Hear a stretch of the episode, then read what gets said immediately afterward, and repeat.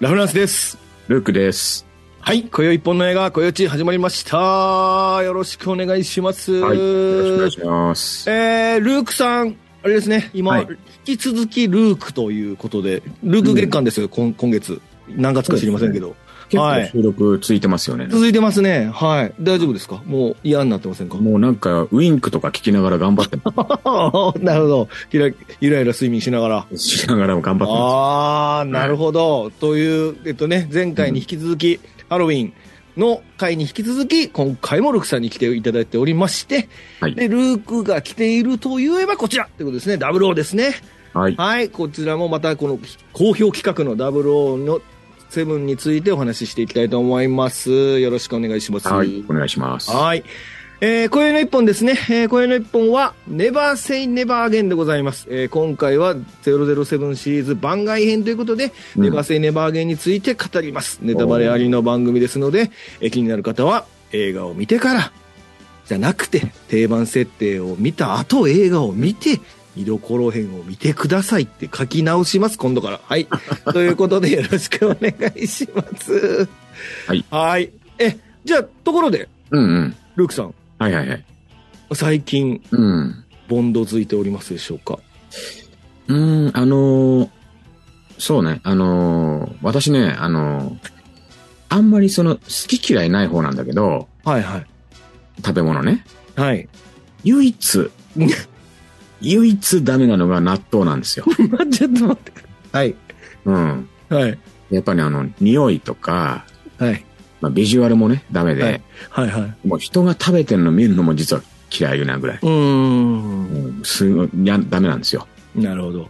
で、仮にだから食べないと殺すぞって言われたら、うん。ちょっともう涙と鼻水出しながら、おひ一口でいいですかってね、あの、はいはい。言っちゃうぐらい嫌いなんですよ。うんうんうん、でも、でももう好きな人すごい好きじゃないですか。うん。うんあ好きですね。僕も結構好きですよ。 うん。マジっすか。関西人なのに。はい。ああ、もう、すごい進めてくるんですよね。その、ういんうん。やこうしたらいいよ。聞き割りがいいとか、うん。卵を入れたら美味しいですよとかね。あもうね、聞きたくないんですよ。あ。うん。特に、特に許せないのが、うん。まああの、ネバネバが素晴らしいってやつ ね。もうねはいはいはい。二度とね、ネバネバとか言ってほしくないわけ、こっちは。はい。うん。ネバーセネバー ゲン。もう納豆ぐらいからはね。 あのね、もうここ、これほど冒頭からオチがわかるボンド付いてる話を今回始めたかもしれない。最近ちょっとね、ハロウィンのあいたやりいやいや、そうですね。んあの、ハロウィンは僕、ロンペさんは分かったんですけど、僕分からなかったんですけあど本。当ですかいやー、な、 もう二度と。まあでも、その話にね、あの、嘘がないところですよね。あポイントとしてはね。あ、 なるほど。ほんまに嫌いなんですね、納うん豆好きながん。ですよね。はい。ああ、今度じゃあ、納豆送ります。うんはい。ありがとうございます。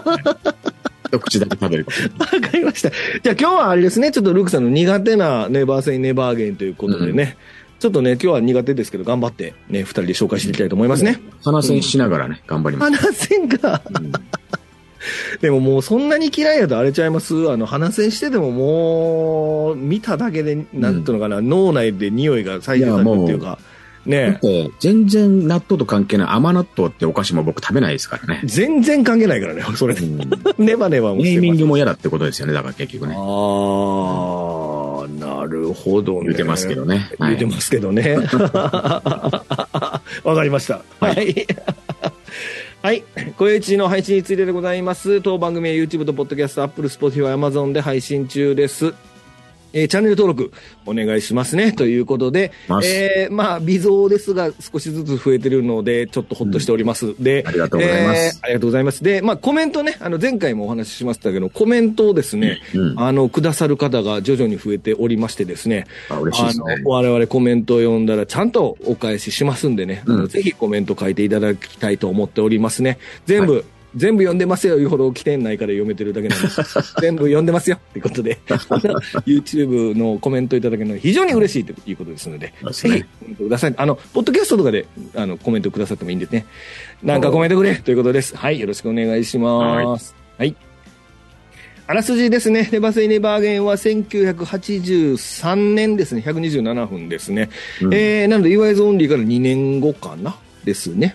うんはい。で、えー MI6 の諜報部員、ジェームス・ボンドは00へ復帰するためのトレーニングをしていたと。うん本部から斡旋されたロンドン郊外の治療施設でボンドはスペクターの女殺しやファティマ、そしてアメリカ空軍に所属するジャックの秘密特訓を目撃すると。うで、んその後、米空軍より核弾頭搭載巡航ミサイルを2機ぬ盗まれてしまうと。で、この事件を追うボンドは地中海へ向かい、世界的な大富豪のラルゴをマークするということになっておりますね。うんなんか聞いたことあるストーリーですね。 はい。あの、ま さこかれ、うん。いいですよ。 1983年だかうら、ん。うん。多分僕14歳、まあ中坊ですよね。はいはいはい。で、確かね、にえっと、3年前か。僕一番初めて一人でうん。映画館で、うん。あの、見た映画が、うん。 3年前、1980年のスター・ウォーズの帝国の逆襲なんですよ。はいはいだかはら多分、そんなに劇場で見た時のこと、はっきり覚えてはいないけれども、うん。あの、もう友達と行き始めた頃、中学生うんやっぱあんま行かなくなってってういう。ーん、そだうかだらもうね。なんだろう、あの、多少ね、エロいシーンとかあっても、うんちょっと親への気遣いとかし、せずに、うん。正々堂々と見れたっていうね、なるほどなるほど。うんがこれ、このぐらいの頃からなのかなっていう。あーうんあれですよね。だからお父さんが急に不自然に新聞とか読み始めるシーンを見ることがなくなる時期ですねあ。とテレビだとね。テレビだとね。 母さんお茶とかいう時タイミングですよね。うん。うんまあ子供の頃もね、まあ、僕はあの、アニメとか全然連れてってもらえなくて、親父がまはあい僕は好きだったんで、うん。しかも吹き替えとかあんまなかった時代なんうんうで、んうんうん。その、結構その、隣に座っていろいろ説明してくれるんですけど、ああ、いいお父さんですね。うんちっちゃい。頃だよ、ちっちゃい頃。うん。ただ、エロいシーンの時は、まあ、その、うん説明はなかったっていうね。ああ、うんだうんとか言うからな、みたいな。う んなるほどな って。はい。というね。えっと、もうそろそろ僕らもあれですわ。あの、ちゃんと映画見れるぐらいの年頃になってきとるってことです ね。ですねはい。はい。えースタッフですね。スタッフは、えー監督が、まあ、そうか。さっきの話か。アービン・カーシュナーですね。うん。えー、アミカシャどうしましょうか。で、脚本ロレンツォ・センプル・ジュニアで、原案が、まあ、ケビン・マクローリー、ジャック・ウィッテンガム、イアン・フレミングで、原作がイアン・フレミングですね。これちょっとややこしいですけども。で、制作ジャック・シュワルツマンで、制作葬式ケビン、け制作葬式がまたケビン・マクローリーですね。で、音楽がえミシェル・ルグランですね。で、主題歌がラニホールのネバ・セイ・ネバー・ゲインと。うんこれ名曲ですよね、これね。はい。ネバ、ね、ね、ネ バ。息合わへんの。納豆嫌いだって言ってんの納豆嫌いや言うてんのうんに、ネバネバ言うてあきませんうよ。ん。あーはい。というスタッフですね。あ、だからこのアーミン・カーシュナーですかね。さっきのお話につながってくるのは。ああ、そうっすね。う。ん。これはだからアーミン・カーシュナーはスター・ウォーズ帝国の逆襲の監督とそうですね。いうことですよね。はうん。ノリに乗ってますね、じゃあね。よう考えたらね。い。そうですうね。ーん。まあ、あれでね、結構認められたのかもしれないですけど、ねね、もともとね、いろいろやってる人ですけど、うんうんうんうんうん。はい。というね、ちょっといつもと違う布陣でやっとるということですね。ね。はい。えープロダクションノートです。プロダクションノート長いんでね、ちょっとサクッと言わ言いますけど、まあ、イオンプロダクション、えーユユナイテッドアーティスト、UA ですね、MGM が制作に関わっていない、僕らがずっと紹介してきたのとは違うボンド映画のはい2作品のうちの1つとなっておりますね。はい。で、まあ、今回のこの本作ですね、公開された先ほどおっしゃってもらった、1983年ですね。うんこ。れ実は1983年には我々が今ずっとご紹介してきているそのだ本家00シリーズのオクトパシーも実は公開されておりま して、すごいよね。ね、この年00本やっとるという、二す本やごいですよ。日本でも2本やってたということですうね。ん。日本、日本。うう。んん、うん。 えっと、世界興行戦歴は、オクトパシーが6位かな、6位か、6位で本作は11位だったってことですね。で、1位は、スター・ウォーズ・ジェダイの復讐で、え3位がフラッシュダンスということですね。うん。なんで2位抜けとんねんってことですけど、ちょっと忘れましたってこと です。で、えー、原作ですね。まあ、これ、サンダーボールの時にお話ししているんでね、あの、気になる方、サンダーボールの時にお話ししてもらえばいいと思うんです。はいはいはけい。ども、まあ、イアン・フレミングとケビン・マクローリーとジャック・ウィッティンガムの共同執筆だった、本ですよね、がフレミングが2人に無許可でサンドボール作戦として小説化したという事件がありまして、でこれに起こったマグローリーは、まあ、訴訟を起こして映画化権を取得するんですけども、えーこのワーナーの、えー取得してワーナーのダブル映画の制作を発表したんですが、えーこのプロデューサー本家のアルバート・ R ・ブロッコリーがマグローリーと交渉して、まあ、このサンダーボール作戦という映画にあなた名前入れるから、うんその代わり、今後10年間は、あの、要はあんた007の映画作ったらあかんよっていう交渉をして成立させたということで、うんえーまあ、勝手に無許可で本にした本に名前つけるからっていうことで、あの、もうこう、渋々承諾して10年間使えなくな、作れなくなったっていう経緯があります。これ、だあの、多分サンダーボールの時もお話してると思いますんで。はい。で、まあ、その、で、まあ、晴れて10年後に、まあ、ショーコネリーに話を持ちかけて、企画を再企画を立てようとするんですけども、まあ、なかなかうまくいかなくて、まあ、80年代ですに入ってやっとこれを、えー実現することになったと。うん。いうことでございますね。なのでね、これあの、まあ、かこの10年間の、あれですよね、間、スペクターとか、もうこの辺の、ここで話しますいいですかああ、いいですよ、どうぞ。うん。あれですよね、だからスペクターと、えっ、と、ブロフェルドが、このもう使えなくなってるんですよね、この10年そう間で。すね。そうそう。なので、えっと、僕らがい今まで見てたやつ、きあの特に前回の UI ゾンリーですね。では、あの、らしきものが出てくるっていうニュアンスになってるってことですよね。スペクターの名前もブロフェルドの名前も出てないんですが、もう見る、見るからにブロフェルドやろうっていうのが出てくるっていう。まあ、ちょっとね、それはあの、僕も今回マラソンして、あの、マラソンって言ったらあかんか。ん全部見直してるんで、あの、うんそこで今回のこの裏話を聞い、初めて聞いたんでね。うん、ちょっとね、こういう経緯があるんですよっていうことだけちょっとお、あの、おお話できたらなということでございましたと。はい。でまあ、は、制作、うんあ、ごめんね。あいいでの、す、ちいいです。ょっとこの辺の話で、うんまあう、んその、なんていうの、そあの、袖をね、あの、分けてっていう話は、まうん。あ、前もしてるんですけど、うん。あの、ちょっと一つだけちょっと、あの、感動したのは、うん。あの、もともとまあ、ショーン・コネリー、その、引っ張られて、うん。制作に関わることになって、主演するつもりじゃなくて、うん。うん。まあ、制作で、ロジャー・ブーアにうん。まあ出てもらおうと思ってたんだよね。うん。うん。あの、これもね。はい。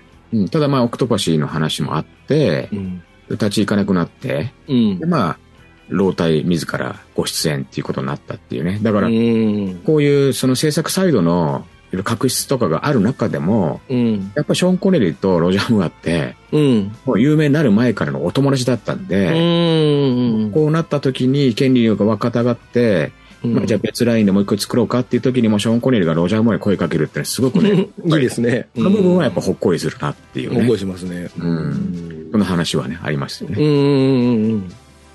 まあでも、ロジャーモールの方が上ですからね。よ くよく考えると ね。ね。変な、先輩、変なパイセンな。みたいな。パイセン、パイセン出てくださいよ、みたいな出てくださいようん。しょうがないな とか言ってうんちょっとだから、オクトパシーあるしな、みたいなね。そうだよ、つって。うん。は。はい い。ということですね。うん。えー、では、ボンド定番設定ですね。ネバーセイネバーゲイン編、ネバーセイネバーアゲイン編の方 に、すいませんね。納得いないのに何回も言わせてもらってるんですいませ んね。はい。で、行きたいと思いますね。はい。えー、まずですね、えーと、頑張れるシークエンスですね。これ、ルークさんがこだわりの頑張れるシークエンスですけど も、えー、今回はなしと、話だね。おーっと、僕らの頑張れるも途絶えてしまいましたよ。これで。ううんん、あの、頑張れるシークエンスございませんと。はいいうことでね、あの、もう左手の話聞かなくて済むと、うん皆さんないに。ってこと、もう、 帰っていいですか、僕も。ああ、うせえやん。そんな にちょっと残念ですね、確かに。あれですね。はいはいはいはい。ですね。はい。で、えープレタイトルシークエンスなんですけども、これもプレタイトルシークエンスと呼ばれるものも、まあ、えっと、あるというわけではないんですけども、まあ、冒頭からちょっとその、ちょっとしたミッションがうん始まって、そこにきょ、まあ、音楽がかかりながら出てくるということで、まあ、あの、いつもの、まあ、普通の映画と同じような展開なんですけど、ボンド映画とは違う、あの、流れになってるということですねそう。ですね。ううんん。で、まあ、冒頭からいきなりオープニングソングがかかって、で、その中でダブル復帰のためにトレーニングしている、そのジェームス・ボンドが、姿が描かれるとうんいうことですね。で、えっ、と、まあ、いろいろこう、訓練でミッションをこなしてるんですけども、まあ、やっぱりここでも姉ちゃんに弱いという、あの、相変わらずのボンドを見せてくれるというね、そういうボンド像が見れる。まあ、だからここで初めて我々はこのショーン・コネリー、おわ、ショーン・コネリー、頑張っとるやないかいっていうのが、ここで十分楽しめると。そうですね。いうところになまあこれあれですもんね。一応まあ、あのーネタバレはしないですけど、うん。まあこの中で見ていただくと、うん。まあ何人か敵倒すシーンがあるんですけど、はいはいはい。一番最初に倒してるうん。のも、あの、よかったらね、ちょっと注意してみ見ていただくことがあるんではすいけど、。はい、あのーヌートバーですね。えそうなのうん。ヌートバーって何何でしたっけヌートバーってあの野球選手、あの、あのああ、さあ、こないだのか。あのーこれ見ていただくとね、楽しい。 本そこ当だにけ気にして見ていただくとね、わかりました。じゃあ、冒頭の最初のところ素敵はヌートバーやってことですね。ああ、ここで語るのは、まあ、そのぐらいのことなん です。わかりました。はいはい。で、オープニングですね。まあ、オープニングというか、まあ、主題歌ですね。主題曲は今回はラニホールの、先ほどからうっちょどっと歌ってますけど、ネバセイネバーアゲインでございますね。いや、まあ、これ名曲ですよ。名曲やと思うんですけど、僕。ああ、いい曲です。いい曲ですようん、はい。で、まあ音楽、今回の音楽は、まあミシェル・ルグランですね。この、これ音楽ね、めちゃくちゃ豪華ですね、これ。まず、ミシェル・ルグランはだから、シルブルの雨傘とか、はいはいはい。ロシフォールの恋人たちとか、そうですね。華麗なる、えー、ギャッツビーじゃなくて、えっ と、華麗なる賭けか。うんえっ、と、スティーブ・マック・イーンの、とか、もう、そうそうたる曲を作っておる、うんフランスの作曲家ミシェル・ルブランがやっとると、こういうことですね。ヘルブールなんてね、うんあのーラフランスさん仕事でね、やってましたからね。うん。やってるだっけな。あのいや、その曲に合わせて、あの、やってたじゃん、あの、何を映像作ってたじゃ ん。シェル・ブールでやってたっけなやってたかかもしれません。こうん。ので人あとこ、あうん。のミシェル・ルグランって、うん。あの、まあちょっと写真多分ね、ウィキとか調べてもらって出てうくんる。うんあの、メガネをかけたジョン・ディスゴーですね。 うんあちょっと待ってくださいね。ジョン・リス号もメガネかけがちですよ。ってことは、まあ同一、もう同一人物っていうことなんああ、あの、なんでしょうね。顔がね、うん。うん、全く同じですね。うんショーン・リスゴーってだから、木彫りみたいな顔してる人でしょ希望みたいな いや、わかんないです。まあ、鼻と口の間は、うん。あの、3万光年ぐらい空いてますけど。な、お、開いてるな、確かにな。うーん、そうですね。うんまあだかでら、も鼻舐めれないですよ、ジョン・リスゴーはね、自分で舐めれね、ないまあ、舌がなな4万、4光、4万光年ぐらいあるから。長いな。こんなこと言ってるとあれですね。ルッキズムとかなんとかもう今言われるそうんでですすね。ルーイズムも4万光年とか言いませんけどね。まあ、ギャラクシー規模でいけばね。ああ、ギャラクシー規模、ね。小さな批判なんか気にならないですうよ。わ、うまいなるほどね。もう我々はギャラクシー規模でやっておりますからそうね。そう。うんうん、もうそういう批判は受け付けませんとはいいうことでございますね。はい。で、あ、そうですね。まあ一つ、あの、ラニホールですね。ラニホールってな誰やねんって話なんですけど、これラニホールは、あれですわ、僕の大好きな、セルジオ・メンデスブラジル66でしたっけの、えー、ボーカルをやってる女性デュオの一人ですね。あう。ん、で、で、これ曲もセルジオ・メンデスプロデュースで、あれなんですよね。あの、ハーバー・アルバートが、あの、ああね。入れるんですよね、トランペットね。あの、あれですわ、オールナイトニッポンでおなじみの。はいはい。あマのルコ・ポンスナとかね。そうそうそうそうそう、をひ、ハーバーアルパートがトランペット弾いて吹いてるってことで、なかなか豪華な曲なんですね。カジノ・ロワイヤルのオープニング、この人、その人あ、そうです、そうですね。うんうん。あっちもあれですもんね、豪華ですもんね。うんうんバート・バカラックですもんね。うん。ということで、なぜかね、ボンド映画、音楽めちゃこだわっとるということでね、これ音楽聴くのもね、楽しみの一つなんで、ぜひ聴いてくださいということでございます。このオープニングのその網目からだんだん、そうそうそうあこれ007って書いたんだっての面白かったよね。そうなの、そうな の。うん、いいですよね。うんなんかかっこいいんだよな、これ。なんか空撮でずーっとこう、こう、なんとか地面、そうですね地面というか舐めながら行く映像もかっこいいですね。かっこいいですね。うん。はい。えーロケ地ですね。まあ、ロケ地は、まあ、バハマです。ナッソーか。うんだから、フランスと、スペインと、まあ、イギリスと、ちょっとすいません、これざっくりなんですけども、うんうんうんえーいろんなところ、また行っとるということです。まあ、主にどこですかバハマ、あ、でもフランスもま行あ、っとるか。ナッソーが多いんですかうね。ーん。うんまあ、南フランスもね、結構あそうですね。最後の城のとことかありますもんね。うーん。なので、今回はロケ地、豪華なところ、まあ、取るとそういうことですね。うん。 はい。えー、初代ボンド、ジョー・ショーン・コネリー復活ということでですね、まあ我々はまあこれが一番嬉しいわけですけども、んえードクター・ノーから、えーダイヤモンドは永遠にまでの、えー6回にわたって、えー演じボボンドを演じてきたショーン・コネリーが帰ってきたとうんと。いうことですね。で、まあ、7度目のボンドを演じるということで、まあ、今回コネリーは53歳とうん。いうことで、久々のカムバックということでございますね。はい。うん。いかがですか久しぶりに見た、ショーン・コネリー。これ、今これ YouTube 見てる人うんは写真入れてんのかな、見えてると思うんですよ。はこれい。今写真撮ってんの、その時の年齢これ。そうですよ。マジか、年下だよ、これ。え、どういうこと上に見えるってこと え俺より上に。ショーンの大人だよ。ショーンそう、大人っていう、もうそういう域かな、この年頃って。眉毛がね、すごいね。うん。うなんん。かすごいっすねい。や、かっこいいですよ。ううんーん。清水の舞台みたいになってますよね、いや、 どこが甘湯気がか。 そうですね。飛び降りたらえらいことになりますからね。まあね、53で、まあでもね、あ本当にあの、アクションも含めて頑張ってる姿をまた見れてよかったな。そうですよ。さっきもあれはしましたけど、だからこれ、Your Eyes Only の時のロジャー・ムーアより若いですからね。うだね。うーん、そうですよ。だって。うんあご立派ですわ。いや、ご立派ですよ。ううんーん。まあでも若い。あ、で、ルーキさんもできるでしょ、まだ。あのぐらいのアクション。うん、どうかな、もう、でももう、あの、に、2ヶ月ぐらい経てないでしょうね、あの うん。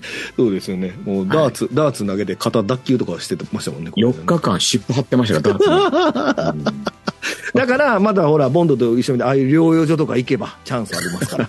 ね。そうね、あの、殺し、殺し屋が来るようなとこは嫌だけど。はい、というね。うんえーショーン・コネリー、帰り咲きというのがね、まあ、この映画の中で一番の目、目、目目玉目玉っていうか見どころですかね。はいはいはい。なっております。はい。えーボンドに立ちはだかる敵でございます。えー今回久々、先ほどの訴訟の話もありましたが、久々に使えるブロフェルドという名前ですね。うんえーブロフェルド役には、えーもう我々では馴染みのが深くてしょうがないマックス・フォン・シドーでございますね。はい。で、ラルゴですね。ラルゴはまあナンバーワンですね。ナンバーワンなんですよね、この人ね。クラウス・うん。マリア・ブランダウア。僕これ初めてこの人、この人あーこの映画でしか見たことないな。この人、あの、5カ国語ぐらい喋るんだよね。へーすごいイタリア、ハンガリー、英語、フランスかな。なんか、で、それぞれの言葉を使った役をやってたりとかして、すごい才マジで才能あるといへうか、ー実用的なね、知識を持って。るというか、うん。うん。僕これ今回見直した時もやっぱり思ったんですけど、うん。フィル・コリンズにしか見えないんです よね。ちょっとでも、なんだろ、似てないうまだ多いよね。まだ多い山もちろん。でも、上の感じ、だいたいフィル・コリンあズ。まあ、そうか。毛量一緒ぐらいじゃないですか。うんめっちゃ似てませんなんかこう。バハマみたいになってるもんね、もうね。ママみたいになってる。めちゃくちゃ似てる。 ここが、あの、うんなんとかの涙っていうやつだったんじゃないあか。あ、まあまあ、あ、何やったっけ まあ、こ忘れれ本た編見ていただ ければわかると思うそこかよ。じゃあ隠す必要ねえじゃないかと。これでもね、あの、今、あの、ラブナーズちらっと言ったけど、うん。ナンバーワンじゃないですか、こっちが。ナンバーワンですよ。これこそね、だから、うん。あの、あれなんですよね。その、なんていうか、何原作に戻ってるっていうか、小説版に寄り添ってる証拠っていうか、ええそうなのまあ、その辺後で話しますうけど。ん。 はいはい。まあ、うんそうか。ブロフェルド、マックス・フォン・シドーの話、ここだけするならば、まあまあ、マックス・フォン・シドーといえば、うんまあ当然、まあ、前回に引き続き、はい。えーまず新しい方で言うと、まあ、ゲーム・オブ・スローンズ、うんうにん。レレグル、はいはい。えー、二代目、三つ目のカラスですね。そうですね。はい。で、有名。ほとん。ど、あの、植物になってましたけどね。うん ほとんど、植物昨日幹みたいになってましたね。うん。そして、あれですね、えっ、と、砂の惑星うんでも出てくるし、名前忘れましたけど、そうですねは目い、が出だんてだん青くなってくるね。目がだんだん青くなってるのと、博士かな、あのしばらくずっとはいはいはいあそこにいたから目が青くなったっていうのと、あとあれですよね、あのフラッシュ・ゴードンの、ああ、もうあの変な格好した。バイキンマンみたいな格好してる、そうそうそうそうそうそう、とか、まあ、言い出したきりないのか、この人ね、まあ、スター・ウォーズあれもね。スター・ウォーズも出てくるいいし役割です、けど出てきた、出ねてきた、あとあれですわ、え、えあれエクソシスト、この人あ、そうそうそうそう。ですよね、だから若い頃にもういっぱぱい出ておりますね、この人。コンドルとかもそうやったっけな。まあなんか、いっぱい、いっぱい出てます、この人。ね、 マックス・フォン・シドが今回、なぜかブロフェルドとして登場ということですね。これなんか見た感じ全然違いますよ、ルーク。いあ、やでも髪の量は似てますから。アレック・ギネス級の人だよね、もうだから。いや、そうだと思いますよ。うんんうん英雄中の名優で。名優中の名優ですよ。まあ僕と違うと、ねまあそうなんですけど、こう まあブロフェルド像が全然もうここで変わったなっていうね、変わりましたね。うーん。なんかね、ちょっと、なんでしょうね。当たり柔らかめブロフェルドでしたね、今回。なんかね、優しいよね。優しかったね。うーん。はいはい。で、えーそうですね。悪の組織、スペクターについてですね。まあこれちょっとルークさんに、はい。そうですね。うん。えっと、まあ、あの、結構旧作の時にね、あの、ラフランさんと、あの、こすりまくってましたけ ど、そうですね。うん、あの、スペシャルエグゼクティブ・フォー・カウンター・インテ リ、忘れてた。テロリズム・リベンジ・エクストーシちゃんョン。と覚えてきてくれた。ああ、忘れてた、それ。そうなんですよ。で、これが僕、すっかり忘れてました、それ。そうでしたね。さっきね、おっしゃったように、久々のね、ます っ、あかり忘れてた。登場っていうこともあって、ごめんごめん。 そうやそうや、忘れてました。そうなんですよちゃんと覚えてた。で、えっと、まあちょっといろいろね、今回も、あの、お話ししたかったんで、おさらいもしたんですけど、うん。まあ、あの、ナンバーがついてるんですよね、そうのんうんうんメンバーには。はいはい。で、面白いのは、あの、まあさっきお話ししましたけど、うん。今回って、あの、ブロフェルドじゃなくて、うん。その、手下がね、うん。ラルゴ手下がはい。ナンバーワンってついてるんですよね。うん。で、これ実はその、格乱、捜査格乱のため、あ、そうなのうん、誰が重要かっていうのを分からなくするために、うんゴロフェルドがナンバーワンじゃないんですよ。へえ。そうでなんや。しかも小説では、あの、毎月番号を2個ずつずらしていく。ええだから、今月2だったら来月4とかね。うん。そういう設定だったんですけど、うん。あの、まあ、英語、映画版では、うん。まあ一応功績順というかね、なんかこう、偉い順みたいな。ああ、で上がっていくわけねゴ。ロフェルドが1番になってるんですけど、うん。そこはだから小説とちょっと違ったところで、うん。まあ、まず面白いところなんですけど、うん。で、まあ、映画でも結構、1番から11番ぐらいまでは出てくるんですよ。うん。うん。途中、8番とかその、出てこないやつはいるんだけど、うん。あと、まあ出てきてもその名前がないやつとかね、うん。いるんですよ。うん。で、結構いろいろいたじゃないですか。うん。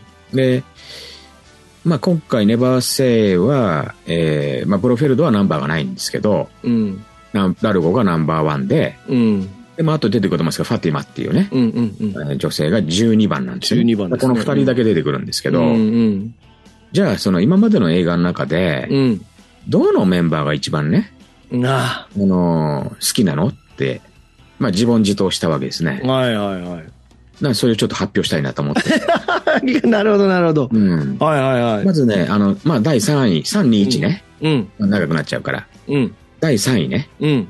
えー、覚えて、覚えてると思うんですけど、二度死ぬで、うん。大里科学工業って出てくるじゃないです出か。てきますね。はいはい。そこにまあボンドが潜入して、うん。まあいろいろこう見てるときに別、別室で、うん。こうなんかタイプライター打ってるふりしてカメラをカタカタカタカタうん操作してる目つきの悪い日本人がいるんですよ。うん。うん。これうんナンバー4なんですけど、うんこの人第3位。うん。マニアックやな。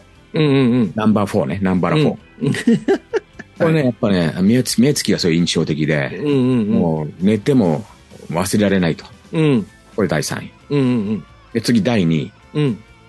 第2位は、うんまあ、今回ちょっと、まあ今までと変わって、うん。第2位はこれネネバーセーネバーゲイン。こ今回ね、今回のか。うんフ。ァティマ、いやもう最高ですね。ナンバー12。うん。これはね、うもう圧倒的に僕のね、心を打ち抜いたというかね、ああ、確かにね。いきなり第2位ですよ。うん。こんだけ見てて。なんとなく1位が分かった気がするんだけどな。うん。第1位。はい。はい。えーはいロシアより愛を込めての、うん最後まで怖かったおばさまね、ローザ。まあそうやろうな。これ、番号ちょっとナンバラ2ですわ。そうだよね。うん。まあ、ちょっとだからその、本当に、なんていうか、いかに悪が強最く高だて、よね。ううんん。こう、ブチ切れ系というか、うん。狂気を感じるような人っうん。ていうのは結構ね、お面白いって いうか、あの、スペクターっぽくていいなっていうね。そうですね。ナンバリングついてるので、でもそこ、そんだけですかね。確かね、出てくるのってね。出てくるっていうまか。あ、あまあ、いろいろいるんですけど、うんうんうん。あの、サンダーボードのフィオナとうんか、うんうんあ、フィオナもかう。ん、二度死ぬのヘルガとかね。うんまあ、あ、の、やっぱね、あの、印象ってとこの辺かなっていう。いいですね。2位、ファティマっていうのはちょっとあれですけど、あの、うん。すごい上がりましたね、ファティマがね。いや、もうちょっと、うん今回番組用にちょっとね、はい。なるほどね。そうですよね。ここ紹介してるの3人とも今回の関係なかったら意味ないですもんね。なるほど。わかりました。もうこれ、そうですね。この見方素晴らしい。確かに僕のベストオブナンバー、ナンバリング、うん。ベストオブスペクターっていうのもね、今度から、あの、なんか紹介できるといいかもしれませんそうですねまあそううん うん。ベストオブスペクター、今後出てきたっけな。 なんか、だいぶ後やな。ナンバリングもなさそうやけど。でうすね。ん。はい、ありがとうございますね。はい、えー、ブロフェルドについてでございますね。まあ、先ほどご紹介したこのマックス・フォン・ジドーの演じるブロフェルドですね。はい。はいはい。うん。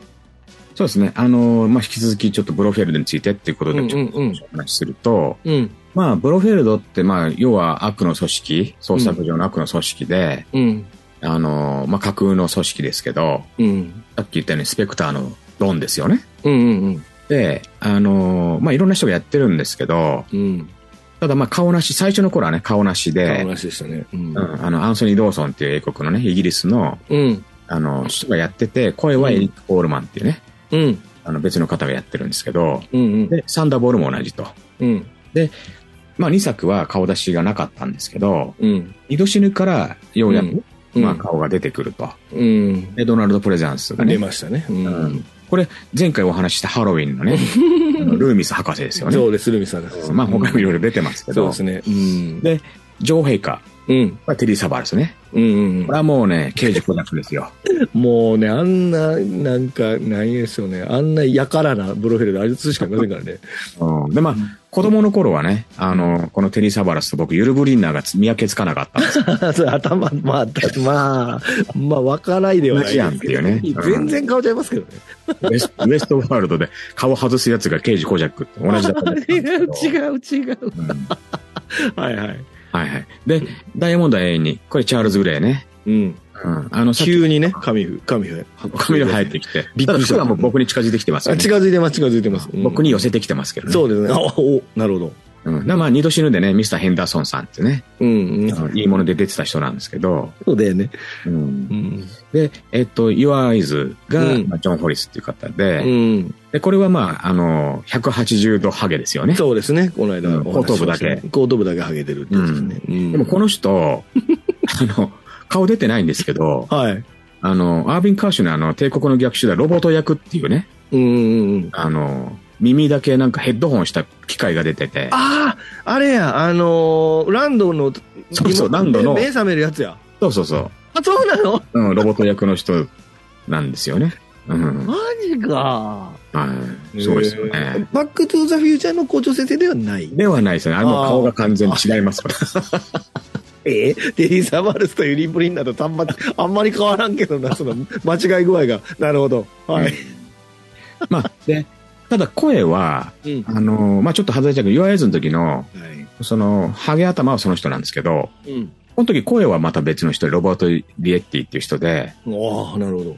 この人はす、実は声やってる人すごい人で、うん。吹き替えの王様というかね、うーサん。ンダーボールとかでも出てますし、ネバーエンディング、あの、ネバーエンディングそうじゃない、ネバーセネバーゲン、 ネバーセネバーゲンでもイタリアの大臣のね、なあるほどの、ね役とか出てたりと一か、回でもいいからネバー言いたくないですね。その、一回映画間違えて る、間違えるってこと言は。いたくないね。言いたくないんだよね。うん。はいで頑張りましょう。うん。はい。あとこの、 その、だから、あの、二度死ぬとこで丹波哲郎のさ、うん。タイガーの声とかも、うん。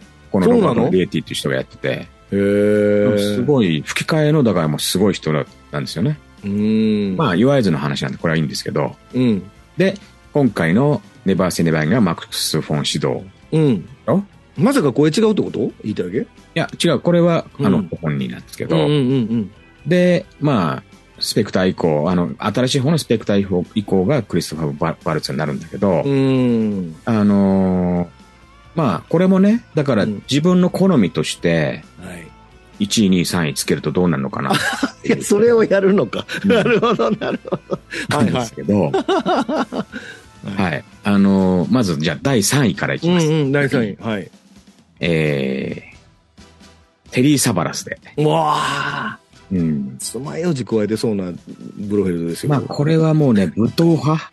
本当は。うんまあ、もちろん。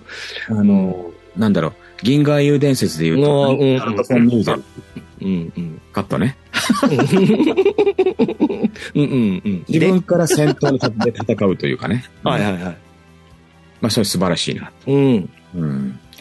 はい、次、第2位。第2位、はい。まだ雇用市でやってないですけど、クリストフはいはァいー・バルツね。もうそこ行くのもうなるほど。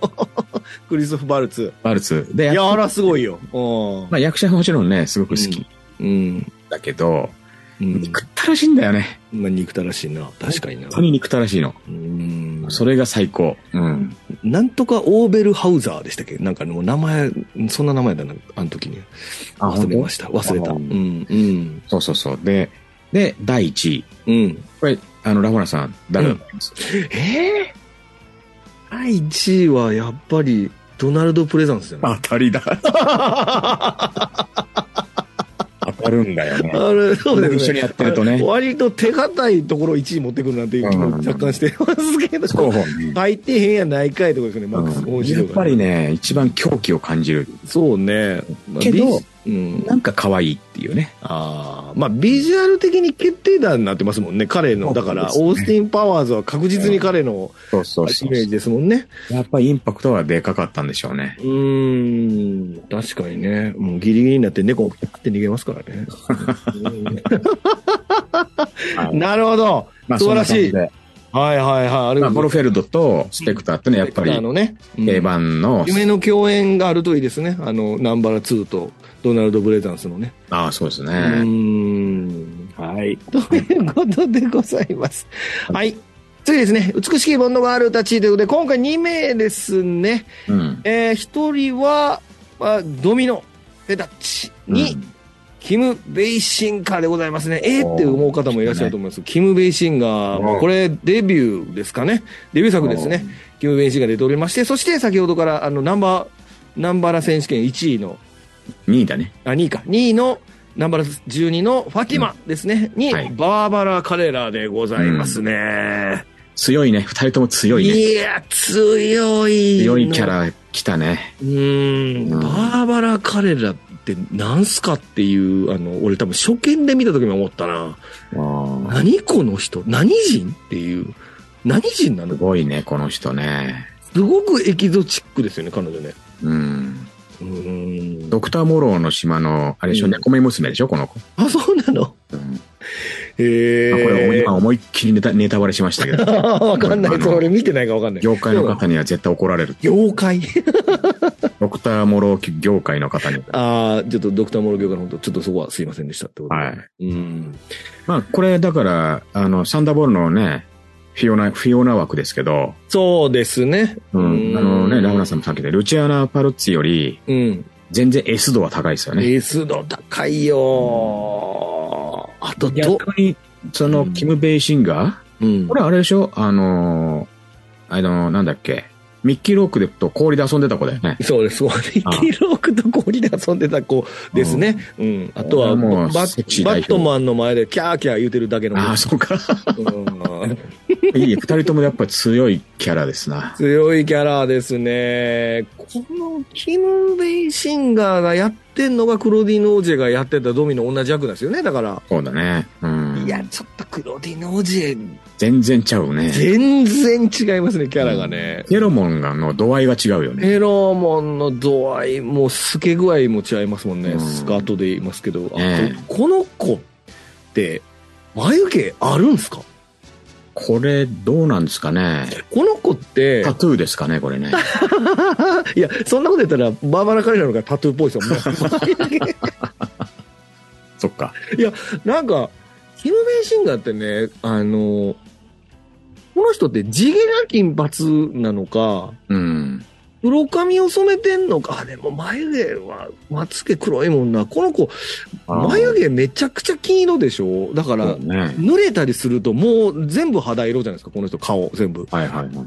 だから、この子って金髪、なブライエニーみたいな感じなの。でまあちょっとまたゲームロブスの話しますけどあ、ーそうか。オール金髪、自我金髪で黒く染めてる人なのかどっちなんやろうって、いつも毎回思いますね、出てくるたんびに。うん。うん、ただまだあれですね、そうですデビューしたてなので、この、まあ、写真見てもらえればわかるやっぱちょっと、あの、エロフェロモン出てる、あの、僕らが知ってるのとはまだ違いますね。まだね。ううーん。ん。キム・ベイシンガーがダブルに出てるとは、ちょっと、見てない人は気づかないですね。ええって思いますもうんね。ん。うん。あと、このバーバラ・カレラのファッション、すごくないですかこの子と、あの、ゼニア・オナトップ、絶対、いゼニア・オナトップ、あれ、ゴールデンアイのゼニア・オナトップ、うん絶対この子オマー意ジュみたいなね識してますよね。うん。服装とかも似てますもん。こういう黒のあれ、服装かぶってるもん、とねか。アクションとかも同じだよね。ションも同じで、そうそう。なんかね、エンドクレジット見たら、彼女の服、ブランドで、フェンディか。フェンディがお全部プロデュースしてるんかな彼女の服は全部。確か、クレジットには書いてましたね。なんか俺の普段着と似てんなと思ったんだよな、どうやら。 いや、いや、ちょっと待てや。 どんな格好しとんねん。なん でいつもそんなお葬式みたいな頭 ぬ、あの、なんか、網みたいなのかぶせとんねん。そうね。まあ耳にはあの、うん。 さくらんぼつけてるけどね。本当やね。桜もついてるね。うんうんチェリーボーイなもので。おお、うまいな。はい。うまいな。はい、ということでございます。うん。えー、MI6 ですね。MI6 は全てが番外編ということで、今回は当然番外編ですので、MI6 も登場する人たちも何から何まで全員違うんですけども、うんえー今回の M ですね。M 役には、まあ、エドワード・フォックスですね。これ、チャッカルの人ですか、はいはいはい。ですよね。エドワード・フォックスが登場しておりますと。で、うん割と、だから、あれですよね。この人、性格的には00セクション嫌いで、ああなんかもう、そうねなんか過去の異物やみたいなことで、すごいその、あの、007復帰もなんか全然、なんか乗り気じゃなくてみたいちなょっと感じ。軽く見てるとういうか。ん、ね。なんかね、今っぽい煙たが上ってる上上司像ですよね。そうねうん。うでもなんか終盤で結構全、信頼してるぞみたいな話もあったりして、割となんかちゃんとボンドのこと分かってるみたいなのがあったりはいして、はいはいね、なんかなんかすごいいい、いい、いい役でしたよ、こうのん M ね。ああ、こういう M なんやって思って、なんか今までそうですのね重厚な感じとは違うんでね。うん。で、そして、えーナッソーですね。ナッソーの英国大使、まあこれはおおまけですけど、ナッソーの英国大使の職員役に、なんと、ミスター・ビーンこと、うんローン・アートキンソンが出とると。ねイギリスの地方。いえ、うんは出とるんですよね。い。うーこん。の人ね、だからこれ出て、これも、彼もこれデビューじゃないかな。うん。そうだよね。うんうん。 1983年そうそう。から。うん、で、ビーンをやった後にジョニー・イングリッシュに行くってういう。ーん、そうですよね。ううんん。回り回って結局スパイになるってことですよね。ねうえん。この人すごい車が好きなんだよね。うん、そうなんだ。だから、うのんミニクーパーとか、そうですよ。ミミスター・ビーンでミニ乗っていや、持ってる。るんですよ。うんうんうん。ロールス・ロイスとか、へえフ。ェラーリですよ。NSX も持ってるかな。うん。アストン・マーティンとか持ってたりとか。だから自分の持持ってる。車に出演したりとかもするらしくてあ、あ。車好きで有名な人ですうよ。ん。なんかイギリスのあの車のバラエティ番組、トップギアっていうのがあるんですけど、うんそれにも彼出てあ、ます、そうそううそうそう。うんそう。うん。アストン・マーティン。ィンとかね、紹介したりもしてます。そうそうそうそう。新車を乗ったりとかね。う紹介しん。うんう。ん。トップギア面白いから見てほしいな、みんなに な。いいんですけど、トム・クルーズとかがレースとか出たりしてますからね。うーん。はい。えっ、と、MI6、マネーペニーも番外編ということで、今回はマネーペニーも、初めてか、初めて別のキャストになりましたと、パメラ・セイラムという女性の方になりまして、で、一応そのね、ボンドとのちょっとしたやりとりもあるんですけども、まあ、非常に影の薄い、なんていうんですかね、あの何の印象も残らない、マネペニーでした。 やっぱり若くなってもダメかっていう、いや、マネペニーや彼女じゃないのダメかって思いました、これはね。うーん、まあちょっと、まあでも一応ちゃんとこう、こういうところを抑えてくれてると、番外編でもっていうのは嬉しいなと、ファンとして嬉しいってことですね。まあそうですね。ね、はい。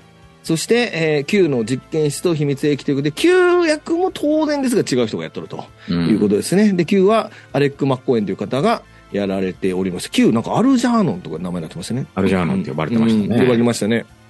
割とかポップな感じですよね。うん。うん。でも、まあでも性格的には変わらないですよね。なんかやっぱりちょっとこう、なんていうのかな。こう、皮肉屋さんというかね、文句ばっかり言ってるみたいなタイプの役柄は変わってなかったですけども、まあ彼が、まあ秘密兵器を担当していて、まあ今回ボンドに渡されるものが、支給されるものが、えーまずレーザー光線が出る腕時計ですね。うん。はい、もうもう腕時計もちゃんと押さえてくれとるということ ですね。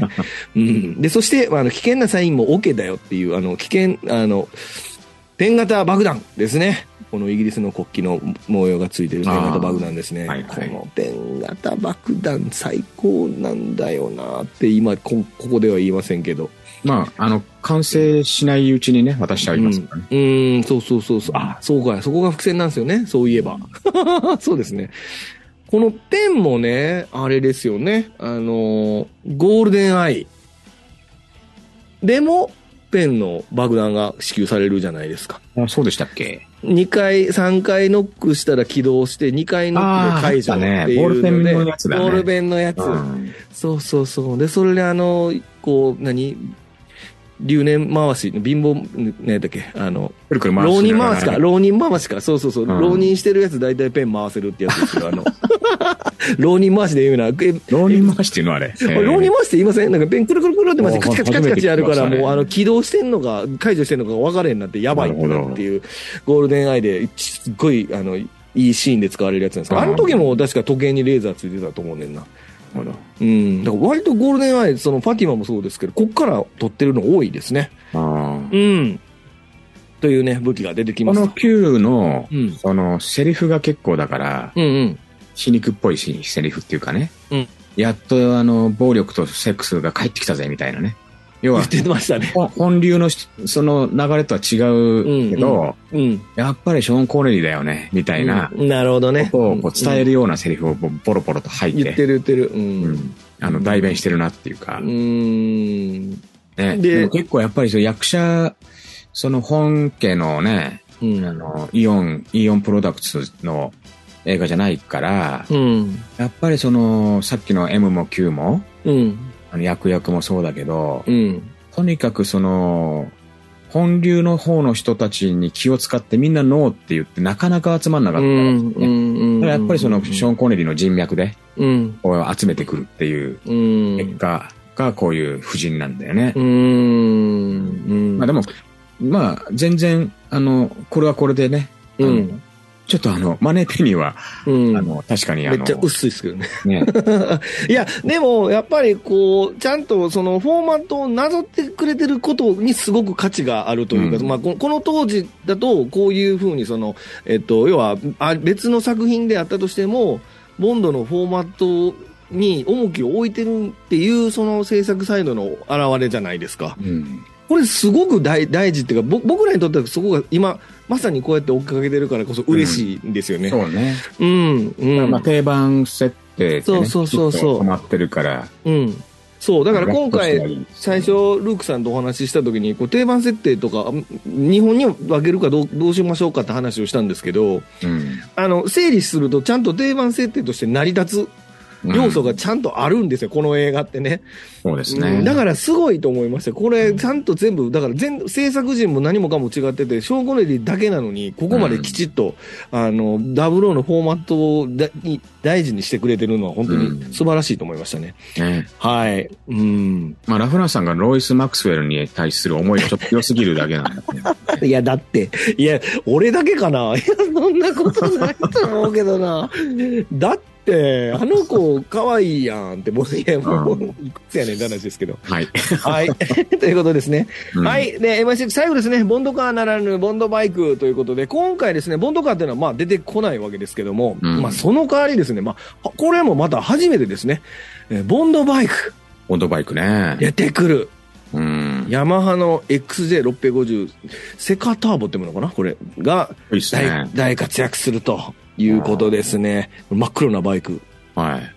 これもね、また、本家やったらカラフルなバイクにするじゃなくて、絶対、あの、あー白、ああの、絶対あれでしょ、白、青、赤でしょ。どう考えても。これなんていうの、その、あの、カウルっていうか、なんなんていうの、この、あの、カウルかな。側のさうん、うんカウルかな。うん。 EP でできたみたいなうんうやつ。んうん。こ EP。れちょっとでかくてさ、でかいね。うん。取り回し大変そうじゃないこれ。